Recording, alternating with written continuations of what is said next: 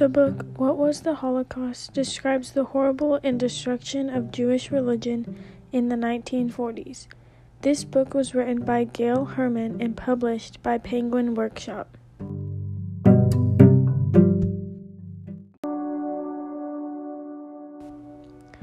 At the beginning of the book, Herman explains that the people living in Germany were anti Semitist.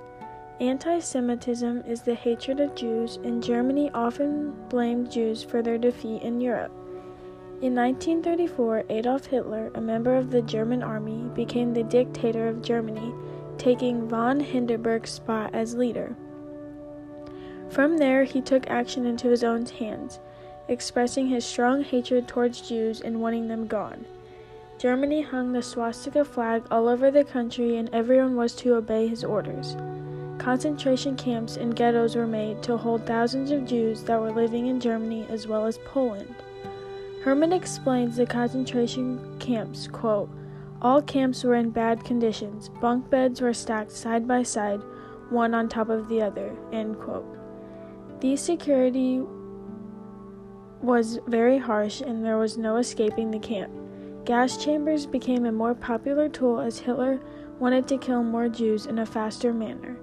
In 1945, the fight finally ended.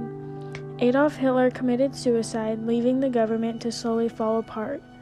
On May 7th, Germany finally surrendered, putting an end to the battle against Jews.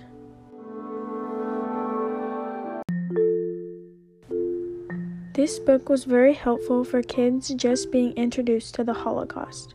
The pictures and illustrations helped with understanding the conditions of concentration camps as well as the personal stories relating to people journaling during this time.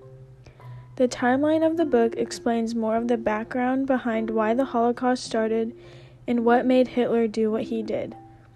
Overall, I enjoyed reading this book and learned a lot from it.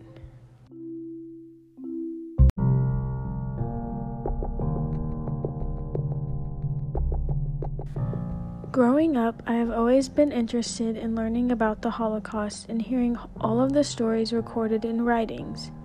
In the summer of 2018, I visited the Holocaust Museum in Washington, D.C., and was very fascinated by everything there was to explain the tragic event. I am more of a visual learner, so seeing different illustrations as well as pictures in the book helped to explain what was going on and helped me comprehend everything to understand better.